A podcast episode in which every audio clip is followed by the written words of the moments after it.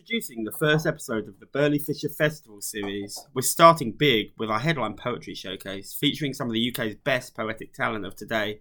In the podcast today are Anthony Anaxagorou, Will Harris, Daisy Lafarge, Holly Pester, Nisha Ramayya, Peter Scalpello, and Stephanie Sy-Quia. Enjoy, everyone.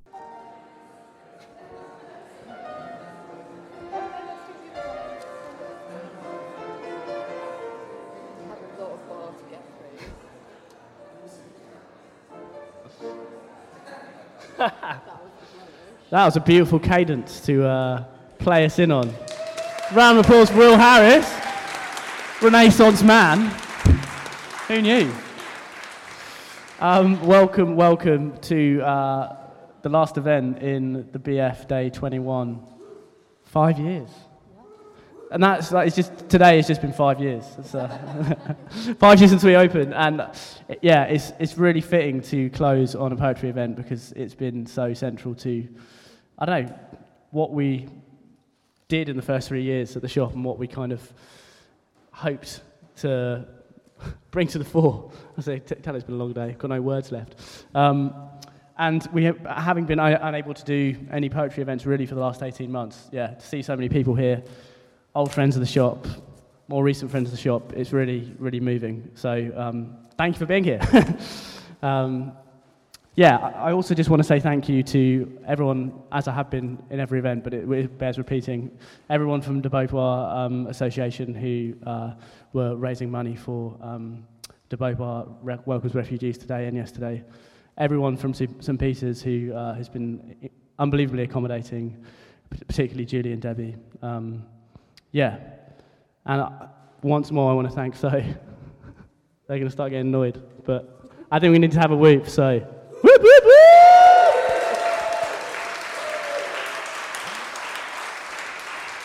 Yeah. So, uh, actually, um, was the first event at Burley Fisher Books, uh, reading from their collection O, well, brackets O. Um, so, yeah, it means a lot to me to be stood next to them now, closing this event and, yeah, closing this festival. So, I just want to say thank you very much. Um, and I'm going to pass over so so can thank all the people that I've forgotten. well, first of all, I want to thank Sam Fisher, who said, What should we do for our fifth and a half birthday? Let's have a literary festival.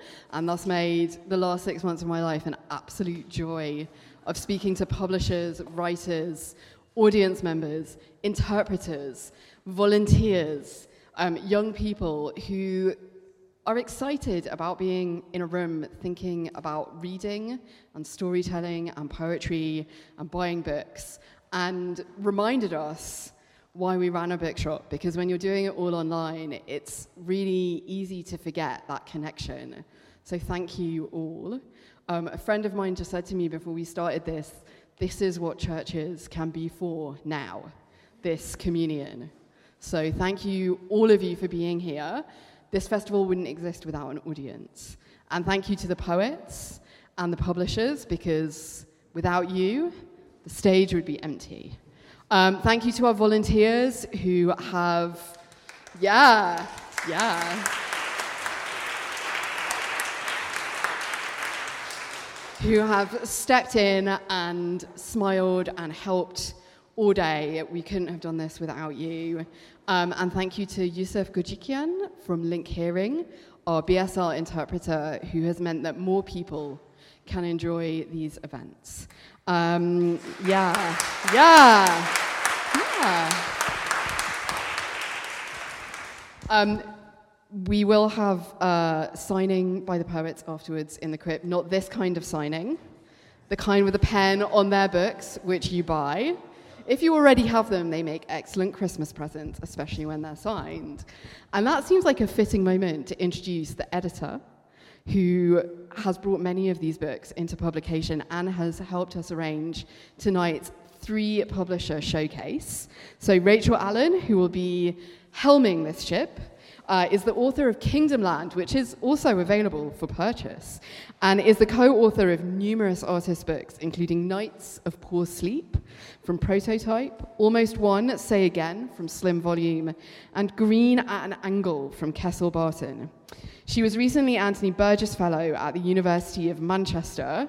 I don't know whether that involved wearing a bowler hat and yeah, and is uh, the poetry editor for Granta. And I went back to a review of Rachael's book Kingdomland by Helen Sharman um, because it said something that I think exemplifies the work that we're going to hear tonight. So Helen noted that Kingdomland, quote, articulates a fury that rallies against official gatekeeping and interpretation.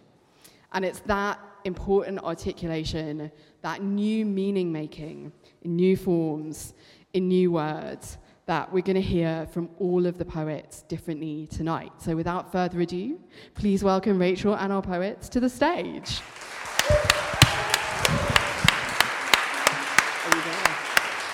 Thank you. Thank you so much. Um, this is such an amazing place to have poets do a reading. Um, I'm actually not going to read tonight. I'm handing over to my betters, um, my authors, and the authors that I've collaborated with. Um, and I'm here to basically introduce the Burley Fisher Poetry Showcase in collaboration with Granta Poetry, which is me and my authors, Cipher Press, and Ignota Books. My name is Rachael Allen, and I'm the poetry editor at Granta. And it's just been such a huge honor to collaborate with all of the poets that you're going to hear read this evening. Um, I made these postcards, which I'm like really excited about, that are all our book covers. And I think the first four pews have them, so you can treat them as prayer cards in this space um, and read along, even though the poems are really short on the back.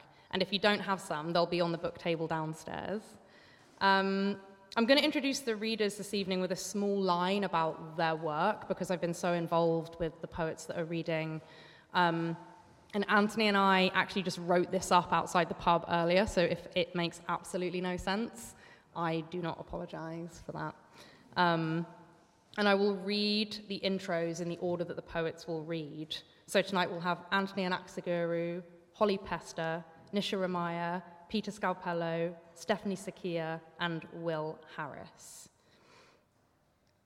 Anthony's essential and powered lyrics of merged histories and practices and lingual devotions create a brand new way of thinking through poetics.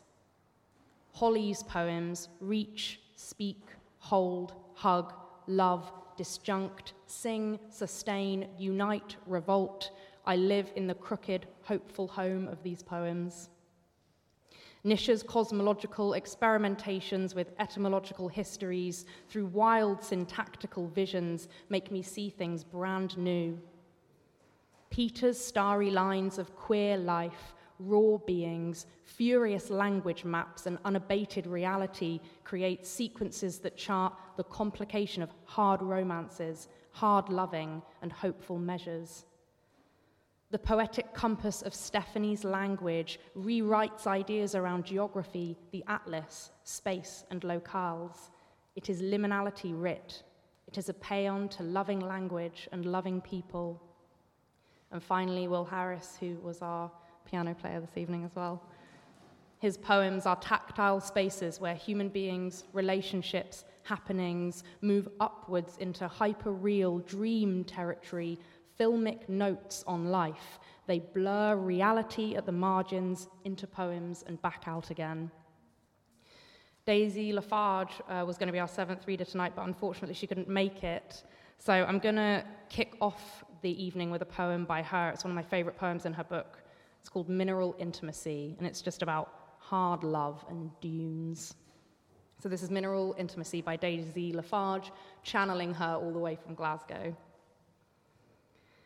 unabashedly love the minerals of you. I always was a wind fucked gull for the white cliffs, pressed hard and lithic between the lower elements of your lips. When you flay me with bracken, its lust is pre floriferous. I used to sit awake in the beetling dark to watch your erosion till I stared so long that fickle hair fell deciduous round my shoulders And when I looked away, my lashes were caught in your layers and tore clean off like the stripping of bark. Now part of me is filed in your endless strata, and the wind combs hotly my naked eyes. So our first reader this evening will be Anthony. If you want to welcome Anthony up.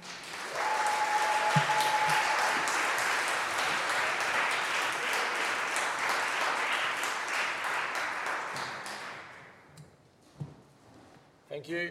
I'm going to stand about here. This should be all right. Everyone hear me all right? It's good to be here. Um, I'm going to read poems from a book that's coming out next year. Um, I've never read these poems before, so I don't know what's going to happen, but I feel that they're safe in the church, maybe, um, the Holy Province. Maybe this is a baptism. We can look at it as a baptism. I'll, I'm also trying to do this thing where I don't talk too much about the poems and just give them to you and hope for the best. So that's exactly what I'm going to do. So these are, we've got 10 minutes. I'm counting here. Um, so I'm going to try and get through four poems and um, see how we go. So the book is called Heritage Aesthetics and it comes out next um, November. The first poem is called End Game. At the close of capitalism, catch me waving my big flag at the show, a haircut inspired by Bart's coinage, gusts of life. Senior ladies leaning out of windows, their imminent deaths a thing of the past. That's me in the corner, suffering conclusions. That's me itching to sing my killers to sleep, leaving them supine and horny in a retro spa. All together now, as if we were smuggling winter into Dartmoor, as if this were a collective effort to find the oath I buried inside an organ. The professor knows my mother thought to smother the hour I was born in. Forgive me, I'm reaching beyond the pabulum for a straw man to leave my plasma on. Muscled colonies on saccharin, so saccharin I could die. All together now, as if we were the history of a pale body tanning in unison. It's not life we want more of, it's beauty. These days, you can watch the world soften in high definition. Watch a man fire into a crowd until the man becomes a government. My grandmother dug the last of her savings and went on to fill up her purse. The cicadas are screaming to know why I'm not pushing them away, why their singular music moves into the point of vapor. The soloist dropped her golden plectrum down a drain, and the professor believes the future is undergoing its final autopsy. Isn't that why the highest grossing movies always contain some kind of high speed chase? And why most conversations between strangers begin with the mention of weather, which in itself is a kind of light?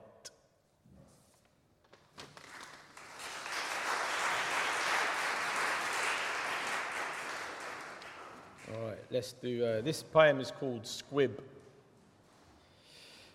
Move me back. I'm standing in front of the caption. I started life as dead currency. On the first week of spring, a voice on the radio suggested children form a taste for praise by frightening anxious birds.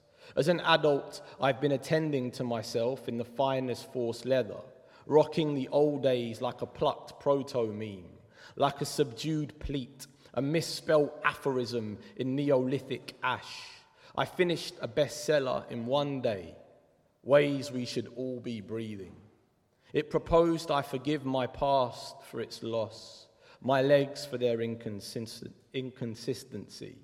I'll sneak the leading probiotic into a chapel where six hooded men will be editing the bio of Christ. I'm lathering my skull, prepping my grin for the priest's sniper scope, which started out as liquid sand, relying solely on the glass blower's breath.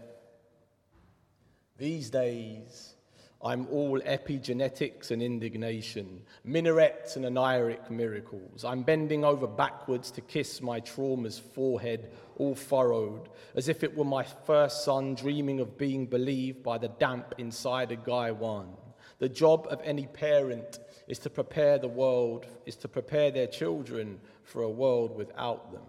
Fear is the only conclusive list. I remember the body mass index of each Byzantine saint. The mosque across the road looked so peaceful, so photogenic.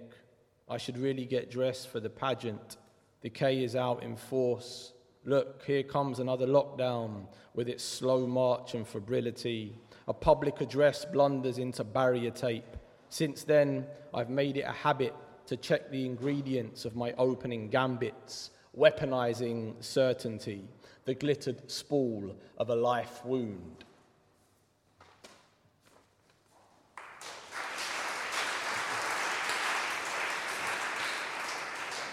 What I like about these poems is no one really knows where they're going to end. And so when I actually finish, people are like, is he got another line that he's going to do? And you let the silence just be quite awkward for a second, but I really enjoy awkwardness. Um, it's good fun. So this is, um, yeah, I'll do this one. This is called circuitry. Um, I'll tell you a little bit about it because it's getting weird. So I read a book about having uh, an anxiety condition and a neurodiversity, and this poem was very much inspired by some of the references that were made by the neuroscientists around having uh, an anxiety based condition. Uh, it's called circuitry. By the end of April, I was trying my best not to spill any more electricity over my cortex, pacing the old Roman road, stockpiling litter, trapped inside synapses, begging my brutal to go easy on me. The circle I want to be loved by looks like it's hemorrhaging cortisol, wetlands of blood sugar. Inside the fire, what you get is the fire which is to say, my left amygdala is too small. My mother's survival was too small. If experiences shape the brain's circuitry, then I learnt to fear the father before the arachnid. I'm hauling my official deficit to the summit of the Troodos Mountains. I'll fantasize about setting colonial summer houses alight using dendrites and neurons. I want so much gone, I'm terrified of moving up. All around the therapist's chair, I'm setting down my finery. He keeps asking about these intrusive thoughts, his pencil outlining three letters I'm now obsessed by. In the next life, I'll behead axons with a gold fountain pen, write my, na- write my name on thalamus glands with, blad, with bad miso, urchins in the belly for dinner, a mouth like a seahorse before dawn. I like where I live now. I'm just not big on the way I do it. I move quicker than before. Through my notebooks, I write. Has the best already happened? Next door, they're making major plans to build a conservatory from fortune. Life must colonize land. My earliest memory is throwing clumps of grey matter into the Mediterranean's basin, then waiting for something substantive to return. At the Vietnamese restaurant, Behind the faded Bruegel painting, my friends look so beautiful in their simplicity, laughing at futures full of morning glory. Dopamine immigrating from their polo necks, an archipelago of adrenaline withstanding the crush, calling us in, spark by gentle spark.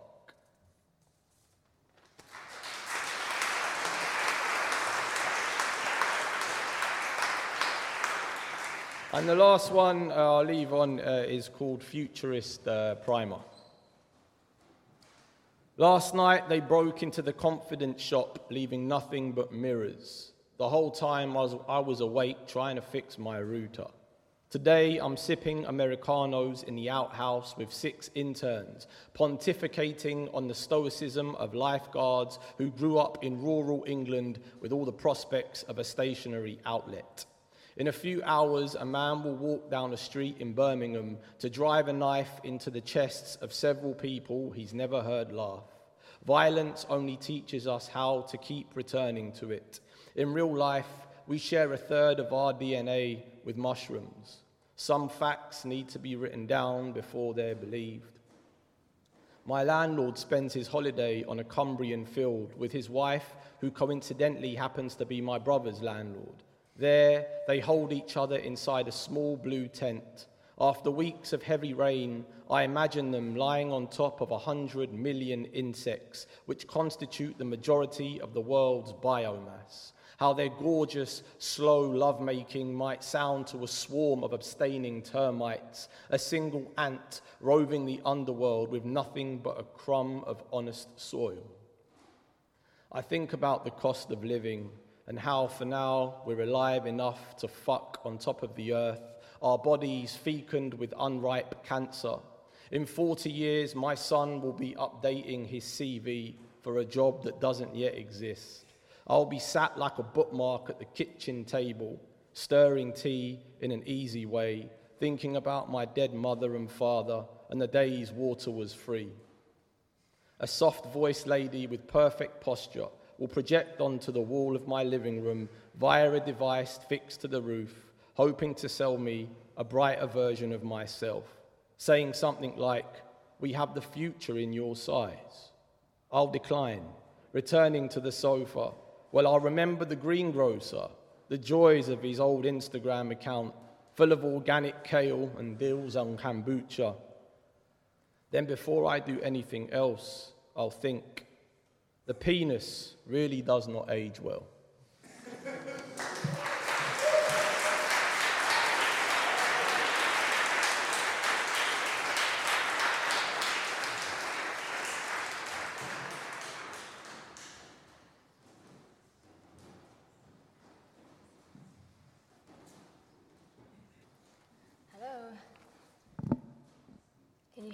okay? Nodding, good. Um, it's so nice to be here and read with my uh, siblings and Ignota cousins and other. Um, I'm going to read two short poems from Comic Timing and then um, one long new thing. This is called Tired. My mentor is advising me to advance my form by trimming the thoughts of a child to learn from their behavioral escape. I have her by the window. am taking notes. You blink a lot. Yes, I'm trying to invert this exchange. What else? The university. The wishbone in the corpus of my university. I am caught, not only leaning against the toilet wall, but facing the wall and spread against it. Susan asks if you're okay. Susan's trousers are very nice. She has to go. She has words swimming in her head. On the stairs, maybe you'll see Susan again. Compare the behavior of the voice in your head when it creates lists to when it creates clauses. Does it sound tired? This might be it registering content, or it might be designing a thought to say something careerist. Sleeping bag. People buy a house they think they are a family, but they are a car. They are a soft moan at night. The sleeping bag is a singlet. It is warm. The wearer feels vermi formed and Soviet. Heat heats them like the circulation of rights to buy or to heat to the life of my life it has a graph up the side, descending extremes. I'm lying inside the bag all the time, my watery eyes wet the fabric to a nylon slime. When I peek at the sunrise through two tent doors, it might be a theatre that's eccentric to the farmer. I, cute, survival, mime, artiste, scaled and speaking to nature as model coma. Now everyone is intrepid and Mars themed. They think they are alive, but they are in a campsite shop. When it's over, I want to see a production line of sleeping bags.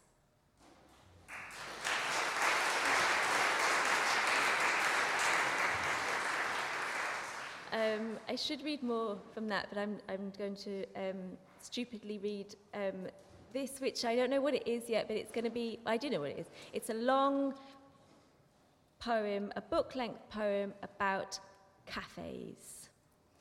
And so far, the title is Cafes of the Girly Afterlife. Maybe cafes are the crooked space of hope that Rachael mentioned.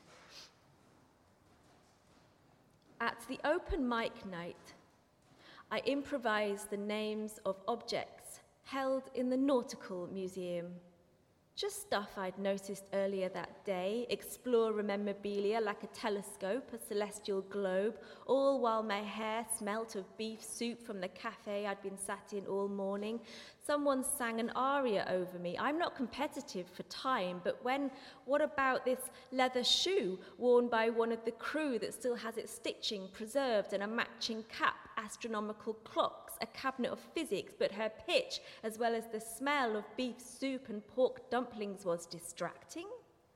Please applaud something, a little china doll or studies for a dolphin, perhaps the days of the week personified in nudes. There it was, there it was, the clapping that ends improvising. So I found some buggers to be with, art students and art administrators, some old photographers, but they were booing bogies, although nearer my age and wanted to tell me what I wanted. They were still jaunty from when they'd captured an effect earlier that decade. All together, we were a chorus of had been scenes, and what I wanted was a sensational party time. The feeling of having been confined to my notes lay in the muscle of my company. I made strange comments. I'm ready to accept life and begin again as if uninflected by constantly customering little shops and cafes in preparation for guilt or controlling misfortune levels. I'm sick of getting sticky, drying out, too gungy again, drying out, gushing, you know? The boy looked at me funny. The music shut our ears, my ego flushed up. So, what are you doing here? I flushed up fouled my answer. Welfare. Well, I'm developing expressionism for mothers. Let's get out of here.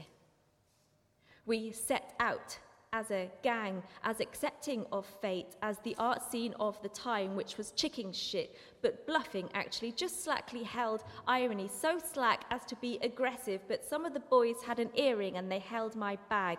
I wasn't going to entertain myself tonight, I thought, me and my diverse needs. Do poets know how to have a good time? A question hot in the doorway where we hovered, insulting the way in and delaying the fun for everyone who was to come. A good lot of shoving. The bar staff were huge and increasing. There's too many of us. The young artists were affronted, but they know how not to know, so they walked on in and they smuggled me along with their need in advance of mine. Good producers. Hooray! We proofed. Sway, beatniks, and Q, Just imagine the disco ball, but not who produced it, but what it means now. What does it mean now? It's the time of me to begin in the past of good times, you know? He looked at me sad. Sway beneath the bygard and sway, we're losing everything. Can you imagine beauty dubbed over likewise beauty? Can you commit to its strategy? As if in response, the music stopped for the cabaret. The first and only act was a painter in his 50s with this as his opening line. His act was to have an elderly blues singer flown in from New Orleans to sing for him while he sat on the stage watching with his hair down. He, the desirer and the needer and the producer, this is what artists wandering around knowing about. At our table, a boy speaks with his whole camera, asking for sarcasm he wasn't going to get from me, demanding it, then doing it himself about the cabaret, then being rewarded for it. Here is a photo of him and Pluto. It's a flyer for his show. Success. Success that he asked for and his surname, his career, really, it's more like a hostage plot. And how's your night going? Oh, you wouldn't get anything like this where I live. There's nothing like that there. I have such an excellent time there, and I'm having an excellent time now. I suddenly want to leave.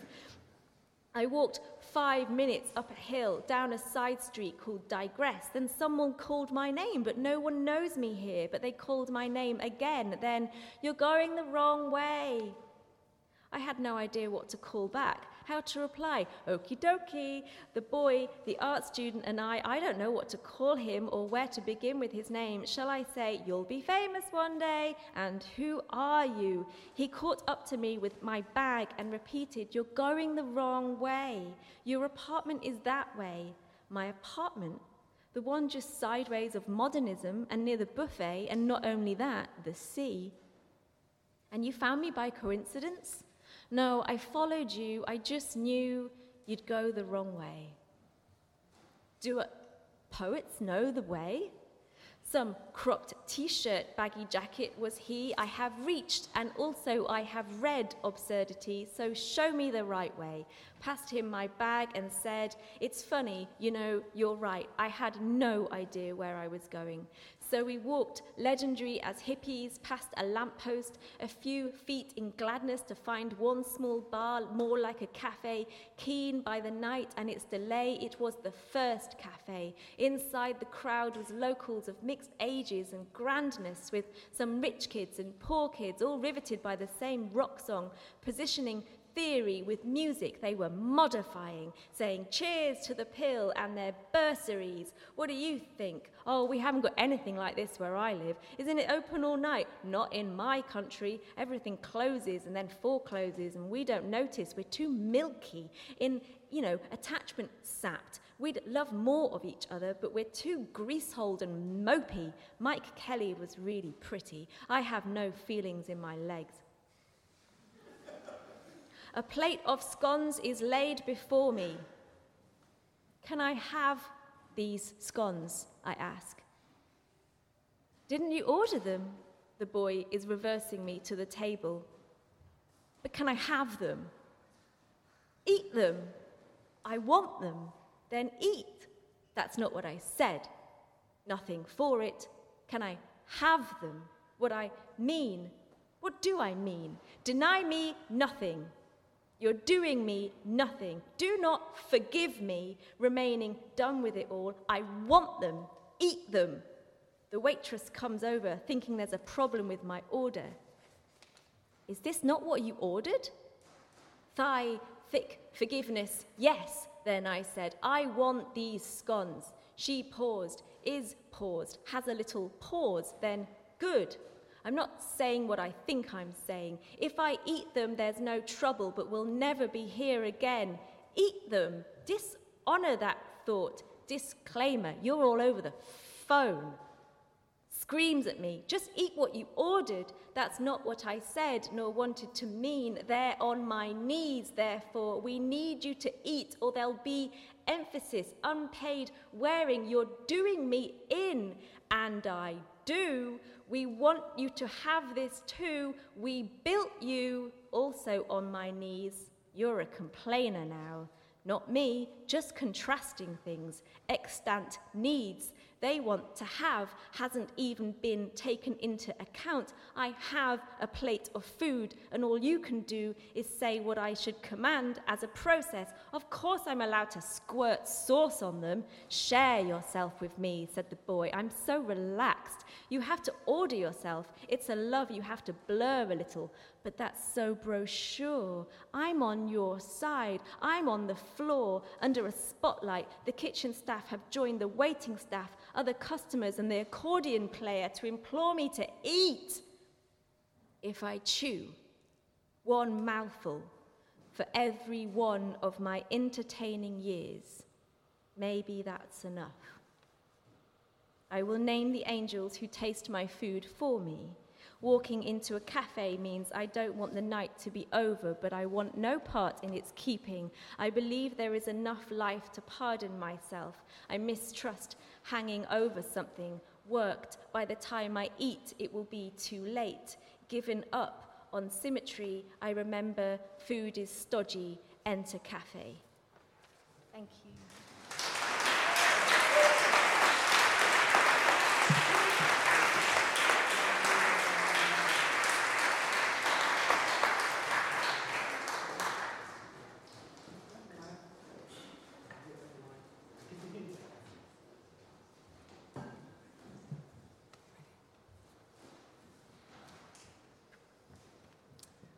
Um, happy birthday, Burley Fisher. You are very wonderful. Um, I'm very happy to be communing with Cipher Press, with Granta, and with all of you. Um, and thank you, Yusuf. So I'm going to read one sequence of three poems. They are, I think, weird grief poems or wails of longing. These keen cuts for Laurel and for Tom and our journeying after the field. Put your hands together for this lullaby, baby wake up. When the walls fell to applause, hands together, baby. When the walls fall in like sweetness does, hold to repel what comes for you darkness galumphing up the board or leaping blue notes. So many missed calls. Hold them back, then beg. Hold back now, sandbag the grush. Sugar ice your keen cuts. Glad it won't work. I hope you're feeling better. I wish. Don't start time slip. Word gold, tautology, bounds. Waggly, waggly, thank you. Waggly, waggly, keeps us apart in wanting. Look at you, your hands, your looked at hands. Walls never fail to fail crush, never break to break, gesture sacramental, long for lick supreme. Baby, answer. I just want to tell you this interpolations, no forked kiss, not even kisses at the bottom. It does not do to show up late, to glow up your quiet or smile while stalled in dreams of soft doors, slice and lock, spit and ush for a heaven of letters without words, writing outside their downward logics for a squelch with love the way you do, babies, noise bubbles, cross our outlines, our awkwardnesses. Whoopsie, low tens. We hear better underwater. There's bad weather on the line. Puck runnel, puck runnel. Can it be you that I hear? Please? Is it all right now? What? Is it right now? What? I'm gonna sit right down and write myself a letter and make you rainworm, you Rainworm, ooh, baby, let me sleep. Let me view you then, the coo of your grain, the tract of your voice messages, pulling sighs from the center, handling polycentric homes, words, dreams, bird songs, return to unbelief. You who whose faces effloresce in the field. I couldn't tell you what I saw in the country night, the way the stars and snails prattle, mercurious threads, intergalactic phone calls. It's astounding what love can do to a city, the sky a score of bellow, crunch, and parp. Uh huh. Uh huh, uh huh, uh huh, uh huh. Ooh! Lines of flight between constellations for spiders to reel. Who cries, who cries, who cries? Go mouth honor from basin to black hole animating bodies, chains. No, changes. The way we connect our octopussy, lonely enchantments, our prefixes to flinch, to bank, to clam. But even you, But even you talk shit too. When was the last deep breath, thaw, scaffolding, defenses, water falling? When was the last time you signed with your tongue sad songs at the back of the throat, masking gag to break, great bear unshrouds, rolls out. Yours right now, yours right now, right now. Whose, whose, whose to sleep no more.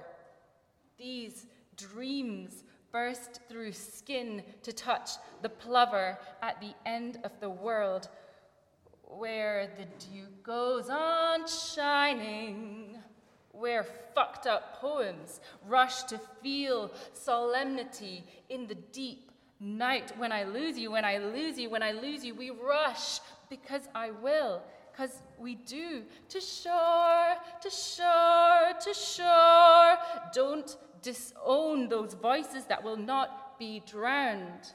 Say they're wrong, say it. Here, the multitudes of marine worms. Here, woods move sky. Storm promises every instant at once. Ending time to firework, grief, far, far, far, far. None can decipher all can turn. Take the past, because I'm in love with the future. Take the sky, take the sky. Heaving to see your faces, crease, vegetable mold, oceans. Are you reading this? Are you there, there, enough to read, read this? Marine worms fall from sky, yeah? Satiated beetles pull strings. Kids have blood, yeah? Belly jelly fights. You want to catch me? The boiling heart opens. The boil's face is the sun. You want to catch me? Fuck falling out the image and clawing your way back in. You want to find me and view me, yeah? The sun god spits on you. That's how you learn, learn, learn. See textures xylophonic, each whirl a smack. Who's in the doorway? Who's in the doorway? Worms, worms, worms, stretch, time to surface never. Baby bits fully committed to grow many arms, to farm many forests. It hurt, it hurt. Baby, go to hell with friends. Dissect rain cloud, germinate sky pearls of bone drawn out their shells to rupture, unity, no bodies to be found in the stars of the image. Comely ghosts, the apparition lies, makes golden what tempers indivisibly, what sputters, what hunts some of us, some of our us. Get it? Get it? Get it? Where we begin upheaval the inside progresses, drying out some of your them without, out with, without, out, out, fussy bridges to jumpstart. River chucks you back. Put your hands up to underworld. Fume pumpers dig in, bury thick. We're not bad here. Hair feels softer, more instructive in the terrible cold, and the flat meant this goneness won't be glamorized. Shimmy, shimmy, you know? Release, no release, no peace outside these bloody plains, blue dominion, chained in by earthy strong breath, moodum, grisly beams of love, bowel lit, deep moo musk, unmaskable light, empty, strong kisses, cries harmonize, us, indigestible beats here, feelable, here, here.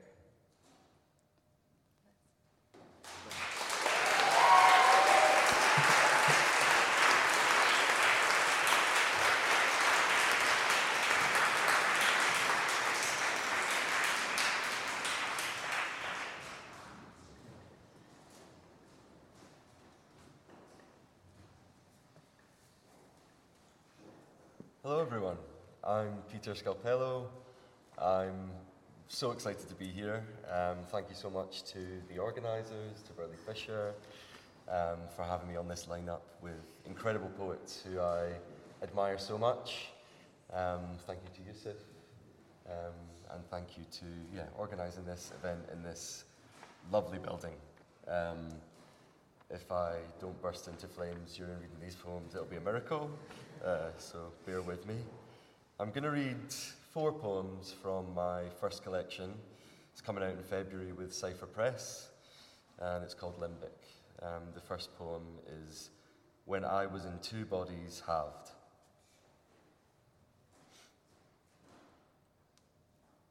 When I was in two bodies halved, insisting on life, I dressed myself up like a wound as a bigger me, older and more engendered than I am even now, though then I, of course, defied age and sex. My father's masculine was anger.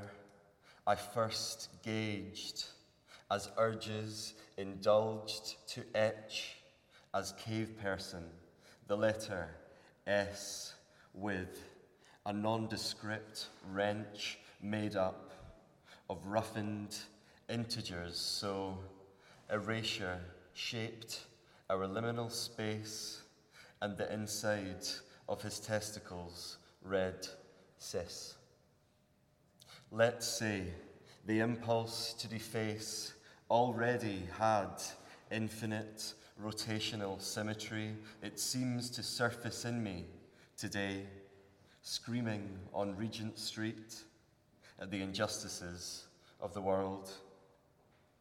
My mother's feminine was doubt I sensed in her primary colours and her Venus, which is the name of a razor I took to both eyebrows, though barely there, and now vanished, replaced them with love hearts, sky, sun, wine. But the security, I could literally inhale it. I was untarnished and fine. And when I looked back up, I was already here. When I was two people, doubled, everything served, disappeared down my throat until the suburbs brought it all back up again with seven pints of revelation to ingest the suede shoes. And the unwell man you see all the time is you, both cells, unmarried and yet a replication, as healing means to be repeatedly broken over again when fingertips were viscous and not yet yellowed, the matter of us tasted so gorgeous. Are you coming with me or just merely going? Begin again when I was into. Thank you.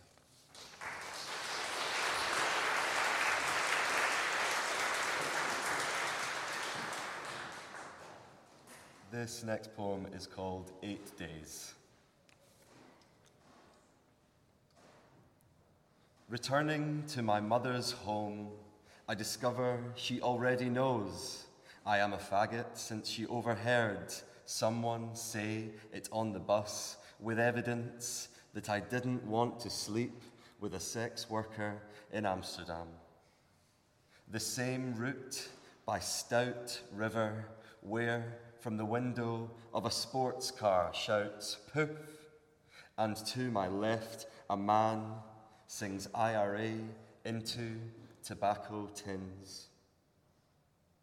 Where the days spent coming down in bed could make up the years between us, and I am sick up things I didn't even know were inside me. Everybody in the pub is talking about their childhood, and I have to go. It's like being back in the PE changing rooms, except we're all adults and the world is burning. I am this person again, incompatible with another for suppressing the same potential and confronted with it anew at the culmination of a stranger's after party. I have realized in reverse that she and I both were sad and confused at the same time, just hadn't clocked our act of blurring from and for each other. That I took alone out on myself so that when the dust is swept away, the broom is put back in the closet. Thank you.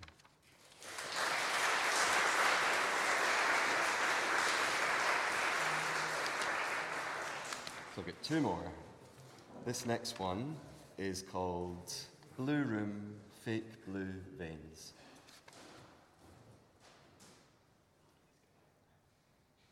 Brother, there's so much that I could never say to your face, a mythic thing.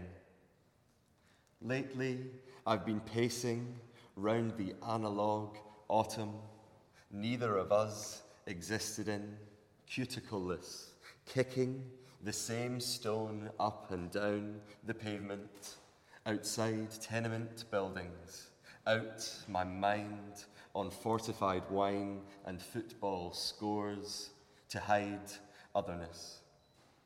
The body, sexualized as male, resists arrest, sinks deeper into cerulean apology. Uranus rains diamonds. Left home, rented a room, spinning with mold, it almost turned me straight. Woke up gay as ever on the revolving jail cell floor. Me and my not quite 90 days still flying from the night before. The crowded urinal made a queer fight club of my positionality. I become my maker in these jazzed falls, staggered the hard shoulder, length of a psychiatrist's waiting list, needing for fluids or gender, not to drown in, en route to pluck all the hairs from this body and start from scratch. The red light leans so adoringly on self inflicted traffic and little wrecked childhoods everywhere. I'm in love again, sorry to romanticize private enterprise, but what is named can be felt. And if we do not take into ourselves, we wither anyway. I need new words to explain the things I'm capable of with my shirt untucked, the things I'm capable of inalienably. I'd un it all if I could, my life entirely our own. Thank you.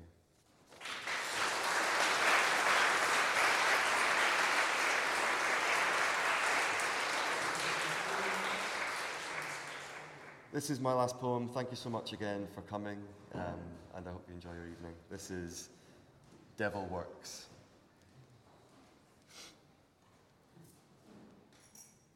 In the reptilian squish of this horned skull, the faggotry I once neglected and tangential victimhood, I again entertain, coexist distinct but sensorially linked. Science. Had I further bulldozed both, I could have been the gayest construction worker you ever laid eyes on, all YMCA looking and mid breakdown. At any rate, I've landed on an alternate form of mimicry, evangelism, decked out like the bent great grandson of Lucifer, crimson cherub in PVC and knee highs, divorced from a creator I was groomed to love or be in love with, source of an endless eye roll. On behalf of the street preacher, his camp little megaphone calling for my eternal incineration. Religion, were I devilish enough, I'd mince upon its unorthodox pedestal, sibilanting, archaic love and radical acceptance, praise the idiosyncrasy, a blessing, the only kindling in hetero sight, graced by the foil of a nation's communal pipe, held safe by something at least. I had the fire stomped out of me an eternity ago. It wasn't even biblicized. Like our survival, faith is leaving a pleasure, a pleasure path doused in question marks. Theology and natural order intersecting with prophetic desire. The devil works hard, but queers work harder. Thank you.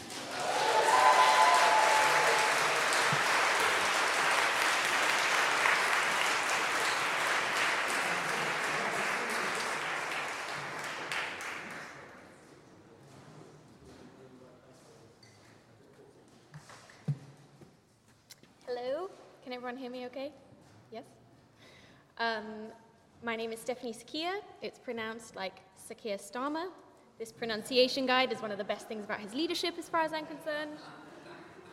Um, I'll be reading from Amnion, which is out in just under three weeks. Um, I wrote this book because people would ask me where I was from, and I found it a very difficult question to answer. My father is Filipino, but grew up in Spain, sort of in semi exile. And my mother is British, but my grandfather was a Catholic priest. Um, and so when they got married, they fled to Libya to keep a very low profile and then ended up living in West Germany. So when I say that my mother is British and my father is Filipino, it didn't feel true.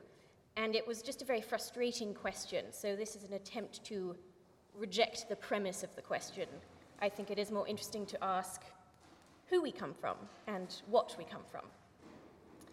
Um, I'm going to read from the beginning of the book, and I don't think you need that much context, um, but if you do, in February 1945, the Japanese army was retreating from Manila, um, fighting off the Americans, and it was some of the worst fighting, certainly in the Pacific theater of war.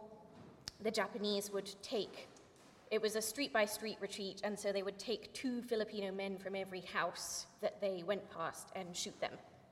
And so estimates of how many civilians died vary widely. Um, oh, and um, so uh, a dum dum bullet is a kind of bullet that is designed to explode on impact. So it's designed to make a, a much bigger wound than a normal bullet. It's kind of semi heavy artillery fire. Um, and Lola is the word, the Filipino word for grandmother, or the Filipino term of address. In the under-discussed massacre of Manila, February 1945, Faye was widowed in the two-for-one street-by-street Japanese retreat. If we are to go back again, there were three sisters, great-great aunts, by names of Faye, Esperanza, and Caridad. At the creak of bootstep on the stair, Faye Bassinet snatched her sleeping baby and hid in a cupboard. Sure enough, in comes a soldier, and from the cupboard crack, Faye can see he bassinet bayonets immediately. Esperanza became a vegan and a nun.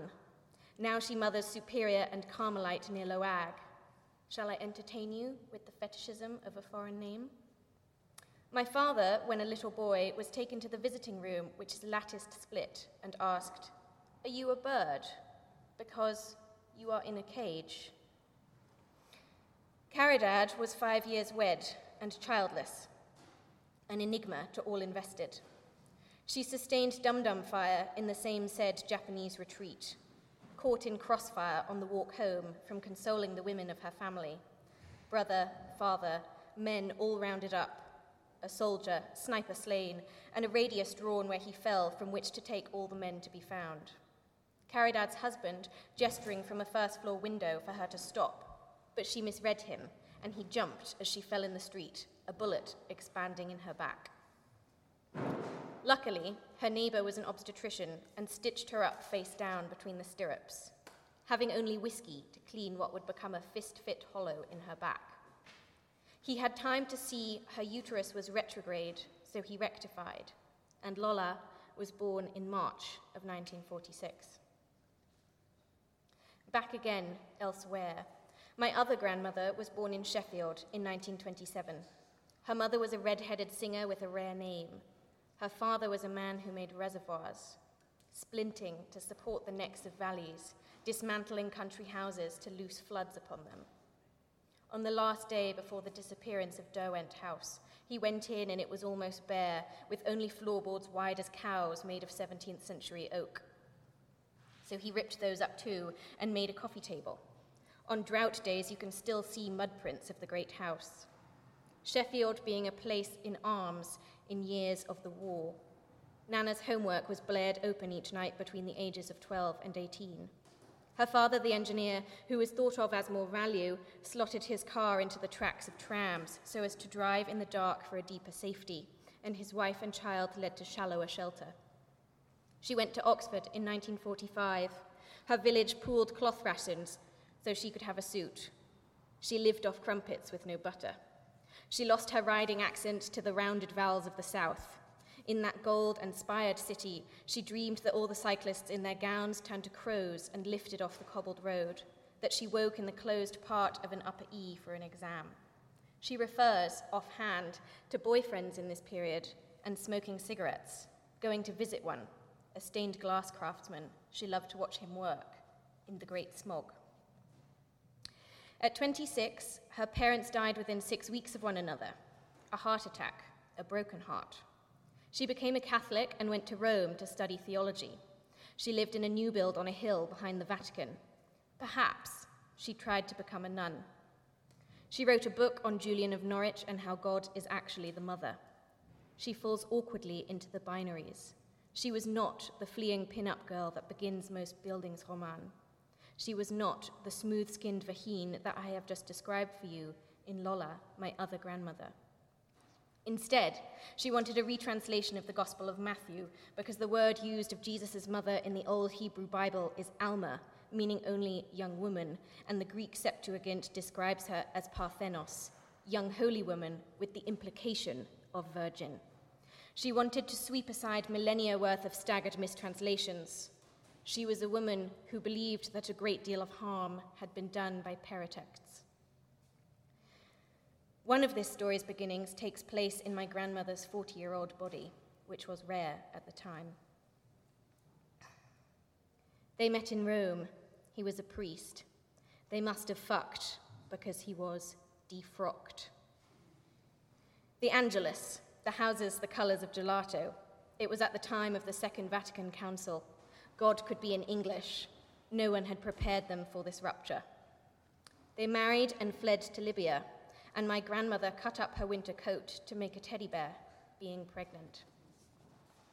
When he was dying, his Latin passed out of him like a spell, and he wept like one bereaved.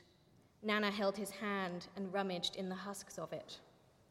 It is Angela Carter who writes in The Sadean Woman that an irony of the missionary position being so enshrined by a misogynistic church is that the man must approach the woman on his knees. He was cast out of its great frame. Did he still pray? I don't think anyone can say whether or not someone else is praying. My nana is in labour, but the road to the hospital in Misrata is some 200 kilometres from the village where my grandparents live.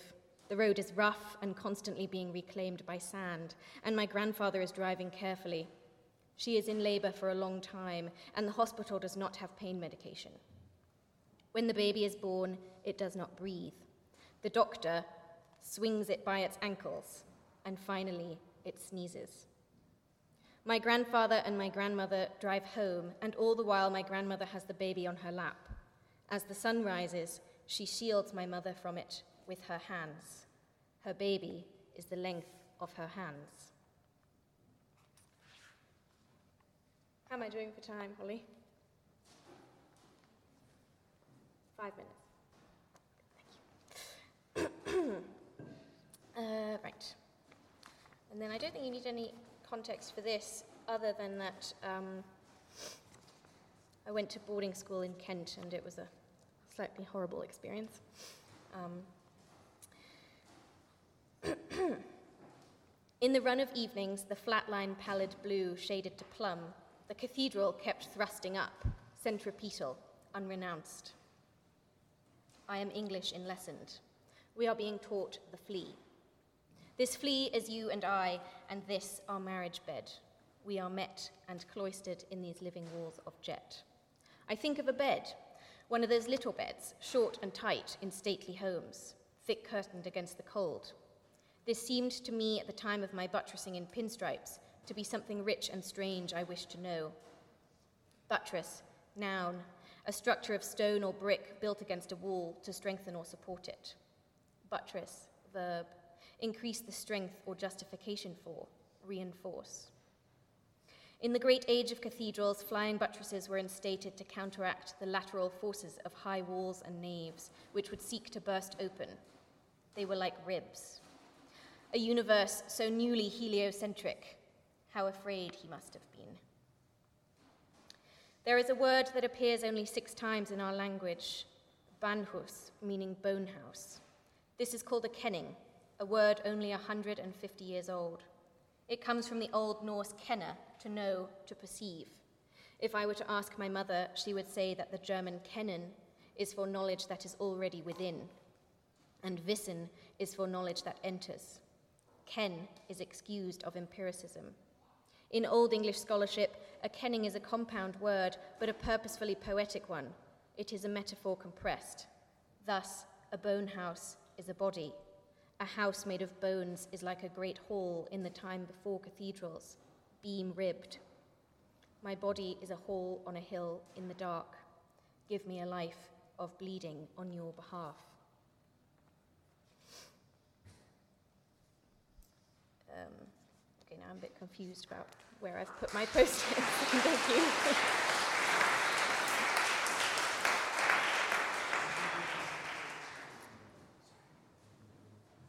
Have I run out of time now? No? Okay. Um, I had teachers who nudged me towards the open, hungry vowels of the marrow cracking class and led me to literature, which was a great fridge in the middle of the night, and I was starving. 16 and straining in my pinstripes. Here I feel compelled to interject that I had a school uniform. I was not a 16 year old who strolled around in pinstripe suits. So I came to texts and those who have been appointed to tell us what they mean. I sympathized with those spined creatures we split open on desks, discerning their dispossessed. Jesus was in everything, a bore. Then there was, Rest your human head, my love. How often I would think of that in the grey half heart of a Wednesday dawning.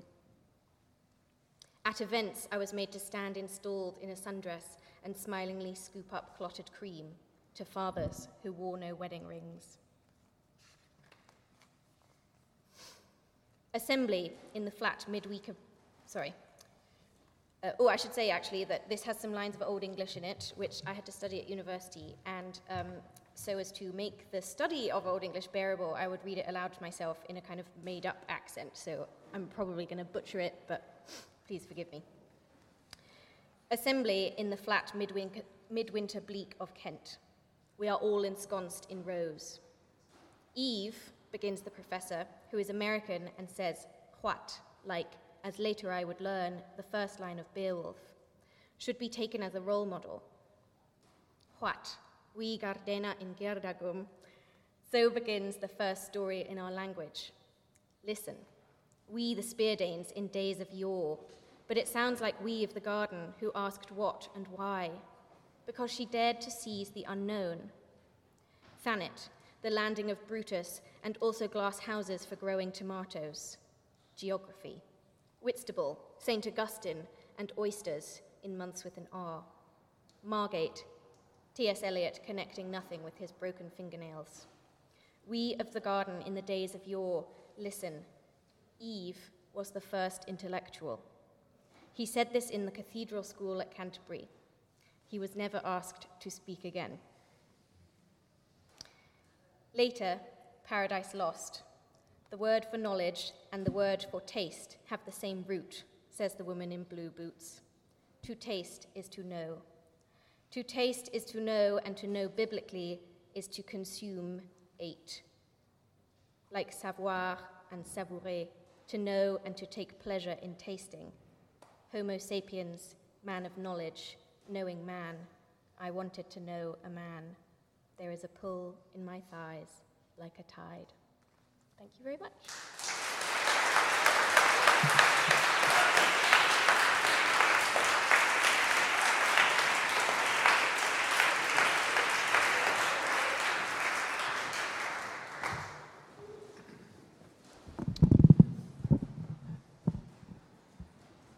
Hello. Um, there's an after party at the Haggerston, which I've been told to remind people of. Um, apparently, there are there are DJs. Uh, it's like not, it's not just like we're going to the Haggerston; it's like actual after party. Um, and yeah, I just um, thank you, yeah, everyone. It was really amazing to hear everyone and to be yeah reading here. And I feel really grateful to Yusuf. Thank you, who's gone like above and beyond. I mean, I feel like this is like Yusuf has been here all day doing this. This is like you must have burned so many calories. I like can't even imagine. Like I don't know. Yeah, no, it's really incredible. And yeah, I just want to thank uh, Sam and So and Burley Fisher.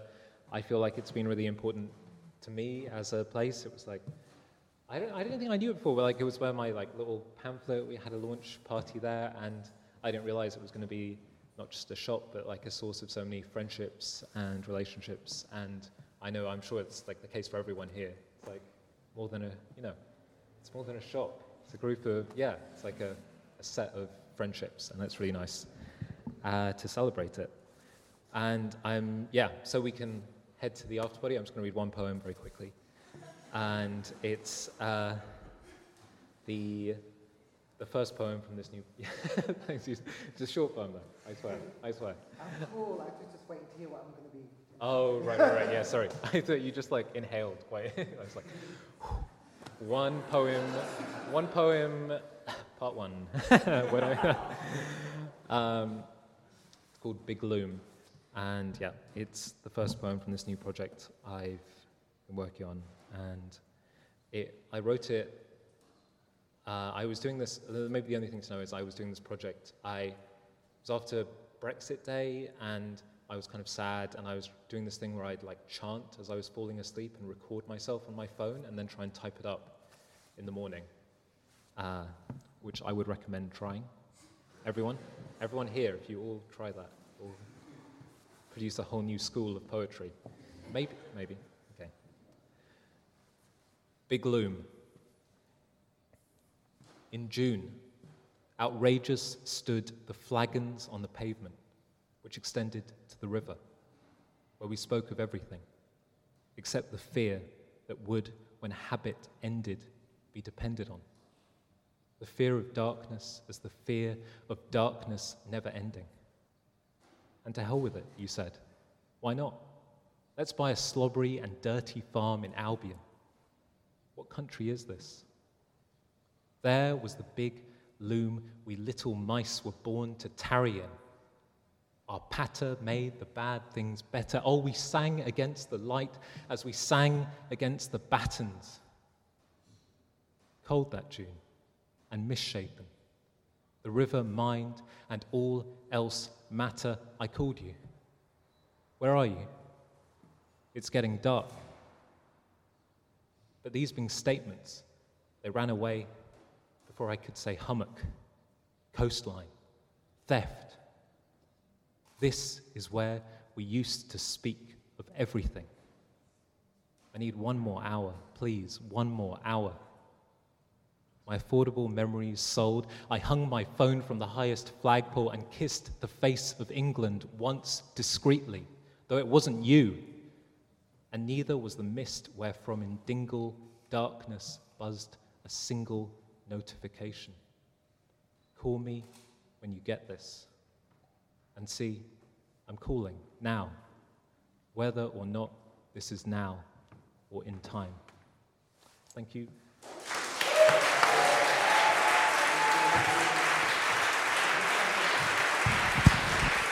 Thank you. And thank you to all of the poets. It was absolutely fantastic.